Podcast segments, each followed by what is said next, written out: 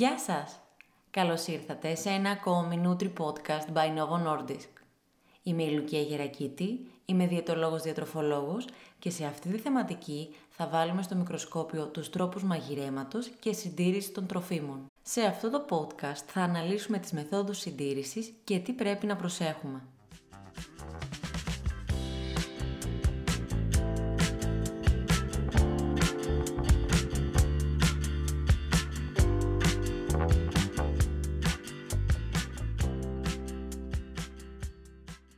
Σημασία δεν έχει μόνο το τι και πόσο τρώμε, αλλά και το πώς αποθηκεύουμε, προετοιμάζουμε και μαγειρεύουμε τα τρόφιμα. Μέσω των κατάλληλων μεθόδων μπορούμε να αυξήσουμε την πρόσληψη των θρεπτικών ουσιών, ενώ μέσω εσφαλμένων πρακτικών η θρεπτικότητα δυστυχώς μειώνεται σημαντικά. Ο τρόπος αποθήκευσης και επεξεργασίας του φαγητού έχουν σημαντικό αντίκτυπο στην ποιότητα των γευμάτων που καταναλώνουμε. Όταν ένα τρόφιμο αλλοιώνεται, συμβαίνουν σε αυτό πολλές αλλαγές, από ακίνδυνες αλλαγές στη γεύση, το χρώμα, την υφή και την οσμή, μέχρι και επικίνδυνες για την υγεία, λόγω της ανάπτυξης παθογόνων μικροοργανισμών. Η ανάγκη διατήρησης των τροφίμων έχει προκύψει εδώ και αιώνες, με αποτέλεσμα να έχουμε πλέον στη διάθεσή μας πολλές μεθόδους συντήρησης. Ας τις δούμε μία-μία. Η παστερίωση είναι η ήπια θερμική επεξεργασία με σκοπό την ελάττωση των βλαπτικών μικροοργανισμών ενός υγρού προϊόντος. Η παστερίωση πλέον διαχωρίζεται σε υψηλή και χαμηλή ανάλογα την ένταση της θερμικής επεξεργασίας. Μέσω της υψηλής παστερίωσης επιμηκύνεται περαιτέρω η διάρκεια, κατά την οποία ένα προϊόν μπορεί να καταναλωθεί με ασφάλεια σε σχέση με την χαμηλή παστερίωση. Το πιο διαδεδομένο καταναλισκόμενο παστεριωμένο προϊόν είναι το γάλα. Στα ψυγεία των σούπερ μάρκετ βρίσκονται τα χαμηλής παστερίωσης γάλατα που έχουν διάρκεια για 5 ή 7 ημέρες και αναγράφονται ως φρέσκο γάλα. Ενώ στα ράφια και με διάρκεια έως και 45 ημέρες βρίσκουμε τα γάλατα υψηλής θερμικής επεξεργασίας που τα ονομάζουμε μακράς διάρκειας. Μεταξύ τους διαφέρουν ως προς τη βιολογική αξία, με το φρέσκο γάλα να είναι πλουσιότερο σε βιταμίνες και θρεπτική αξία. Τα τελευταία χρόνια παρατηρείται αυξανόμενο καταναλωτικό ενδιαφέρον για τον οπό γάλα. Το νοπό γάλα είναι εκείνο που δεν έχει επεξεργαστεί θερμικά πλέον των 40 βαθμών Κελσίου. Το νοπό γάλα, ακόμα και αυτό που παράγεται από τα πιο υγιή ζώα, με τους πιο σωστούς χειρισμούς, περιέχει επικίνδυνους μικροοργανισμούς που μπορούν να προκαλέσουν πολύ σοβαρά προβλήματα υγείας και πρέπει να αποφεύγεται η κατανάλωσή του. Η κονσερβοποίηση είναι μία άλλη, ευρέως διαδεδομένη μέθοδος συντήρησης των τροφίμων. Κατά την κονσερβοποίηση, το τρόφιμο τοποθετείται σε κουτί, το οποίο κλείνει ερμητικά υπό κενό αέρος και έπειτα θερμαίνεται. Με αυτόν τον τρόπο το τρόφιμο αποστηρώνεται. Αυτή η μέθοδος παρέχει διάρκεια ζωής που κυμαίνεται από 1 έως και 5 χρόνια, κάνοντας τις κονσέρβες κατάλληλες για καταστάσεις έκτακτης ανάγκης. Τα κονσερβοποιημένα τρόφιμα πιστεύετε ότι είναι λιγότερο θρεπτικά από τα φρέσκα ή τα κατεψυγμένα; Στις περισσότερες περιπτώσεις η κονσερβοποίηση διατηρεί τα θρεπτικά στατικά της εκάστοτε τροφής. Οι πρωτεΐνες, οι υδατάνθρακες και το λίπος δεν επηρεάζονται από τη διαδικασία. Τα περισσότερα μέταλλα και οι λιποδιαλυτές βιταμίνες α, d, ε και κ επίσης διατηρούνται ακέραια. Ωστόσο, επειδή η κονσερβοποίηση περιλαμβάνει και την έκθεση της κονσέρβας σε υψηλή θερμότητα, οι υδατοδιαλυτές βιταμίνες, δηλαδή η C και η B, δυστυχώς καταστρέφονται.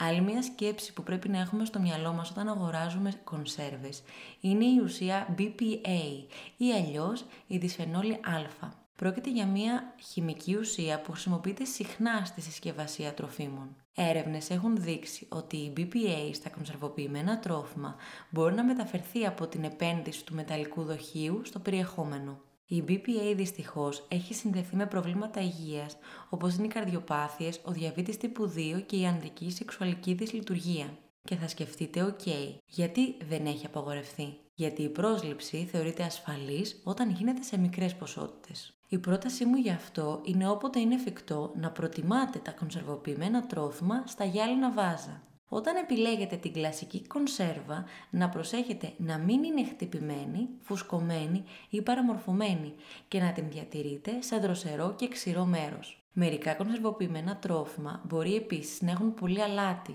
πρόσθετη ζάχαρη ή χημικά συντηρητικά, επιβαρύνοντας τα άτομα με υψηλή πίεση, καρδιακές παθήσεις ή διαβήτη και προδιαθέτοντας για παχυσαρκία. Για τους λόγους αυτούς, όπως συμβαίνει με όλα τα τρόφιμα, είναι σημαντικό να διαβάζετε την ετικέτα και τη λίστα των συστατικών. Για να αποφύγετε την επιπλέον ζάχαρη, επιλέξτε φρούτα σε κονσέρβα σε νερό ή σε χυμό αντί για σιρόπι. Μπορείτε επίσης να στραγγίζετε και να ξεπλένετε τα τρόφιμα όταν τα βγάζετε από την κονσέρβα για να μειώσετε περαιτέρω το αλάτι και τη ζάχαρη. Οι επόμενες δύο μέθοδοι συντήρησης βασίζονται στην ελάττωση του νερού που περιέχει το τρόφιμο. Οι μικροοργανισμοί για να αναπτυχθούν έχουν ανάγκη από νερό. Έτσι, μειώνοντας το ποσοστό του νερού στο τρόφιμο, εμποδίζεται η ανάπτυξη των μικροοργανισμών.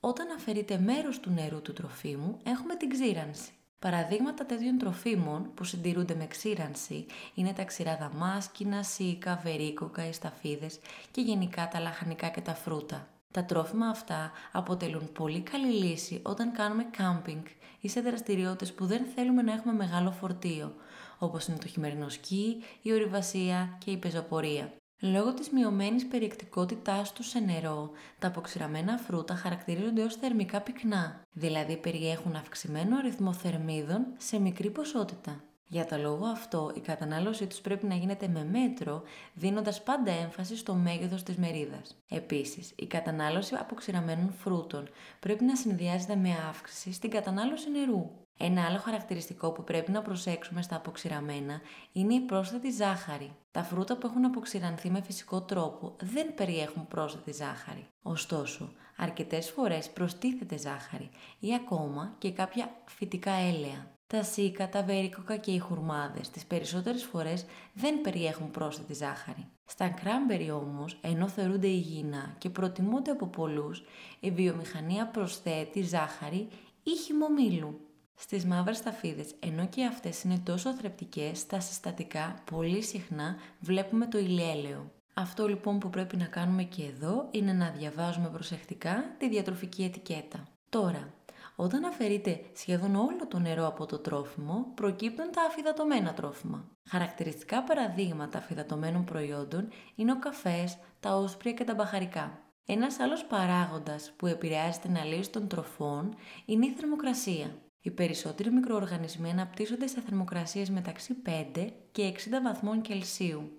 Αυτό το εύρος ονομάζεται επικίνδυνη ζώνη. Γι' αυτό το λόγο το οικιακό ψυγείο πρέπει να ρυθμίζεται στους 3 έως 3,5 βαθμούς Κελσίου. Η διαδικασία της κατάψυξης περιλαμβάνει τη μείωση της θερμοκρασίας του προϊόντος στους μείον 18 βαθμούς ή και παρακάτω. Στις θερμοκρασίες της κατάψυξης αφενός παρεμποδίζεται η δράση των ενζήμων και αφετέρου δεν μπορούν να αναπτυχθούν οι μικροοργανισμοί. Βασικό πλεονέκτημα της κατάψυξης είναι ότι δεν υπάρχει απώλεια βιταμινών και ανόργανων αλάτων στα κρέατα, τα ψάρια και τα πουλερικά. Επειδή η πρωτεΐνη, οι βιταμίνες Α και D και τα ανόργανα άλατα δεν επηρεάζονται από αυτή. Από την άλλη, η κατάψυξη των φρούτων και των λαχανικών δεν αποτελεί την τέλεια λύση, αφού μέρος της θρεπτικής τους αξίας χάνεται. Αυτό συμβαίνει κατά κύριο λόγο με τις υδατοδιαλυτές βιταμίνες, που μειώνονται αισθητά εφόσον είναι απαραίτητο το ζεμάτισμα ή ο φρασμός των φρούτων και των λαχανικών πριν αυτά καταψυχθούν. Όσον αφορά το μαγειρεμένο φαγητό που θέλουμε να ψήξουμε ή να καταψύξουμε, πρέπει να είμαστε πολύ προσεκτικοί. Ο χρόνος ανάμεσα στην επεξεργασία και την ψήξη είναι καθοριστικός για την ανάπτυξη ή όχι των μικροβίων. Γι' αυτό θα πρέπει η ψήξη να γίνεται όσο το δυνατό γρηγορότερα μετά το μαγείρεμα. Μαγειρεμένα τρόφιμα δεν πρέπει να μπαίνουν κατευθείαν από το φούρνο στο ψυγείο, διότι με τον τρόπο αυτό μπορεί να αυξηθεί η θερμοκρασία του ψυγείου τόσο ώστε να θέσει σε κίνδυνο και τα υπόλοιπα τρόφιμα. Μάλιστα, η πόρτα του ψυγείου θα πρέπει να μένει όσο το δυνατόν κλειστή για να ελαχιστοποιούνται οι απώλειες. Δεδομένου αυτού, μπορείτε να τοποθετείτε τα ζεστά τρόφιμα σε ένα δροσερό μέρος της κουζίνας και στη συνέχεια, μέσα σε δύο ώρες από το μαγείρεμα, να μπουν στο ψυγείο. Αν υπάρχει μεγάλη ποσότητα φαγητού, προτείνεται να χωριστεί σε μικρές μερίδες και να αποθηκευτεί σε ριχά δοχεία προκειμένου να επιτευχθεί ταχύτερη ψήξη. Ασφαλής και χρήσιμη είναι επίσης η κατάψυξη του μαγειρεμένου φαγητού. Με αυτόν τον τρόπο μπορούμε να εξασφαλίσουμε χρόνο και ενέργεια. μπορούμε να καταψύξουμε πολλά μαγειρεμένα τρόφιμα, εκτός από ορισμένα που έχουν την ικανότητα όταν μαγειρεύονται να απορροφούν νερό, όπως το ρύζι, τα μακαρόνια και οι πατάτες. Η σύσταση αυτών των τροφίμων όταν αποψυχθούν χαλάει, διότι το νερό που έχει δεσμευτεί κατά το μαγείρεμα θα απομακρυνθεί όταν το προϊόν αποψυχθεί. Όμως, αν το φαγητό είναι μαγειρεμένο με κάποια σάλτσα, για παράδειγμα τα λαζάνια ή φακές, τότε η σάλτσα δρά προστατευτικά και δεν επιτρέπει τον ψυχρό αέρα της κατάψυξης να ξηράνει και να χαλάσει τελικά το τρόφιμο.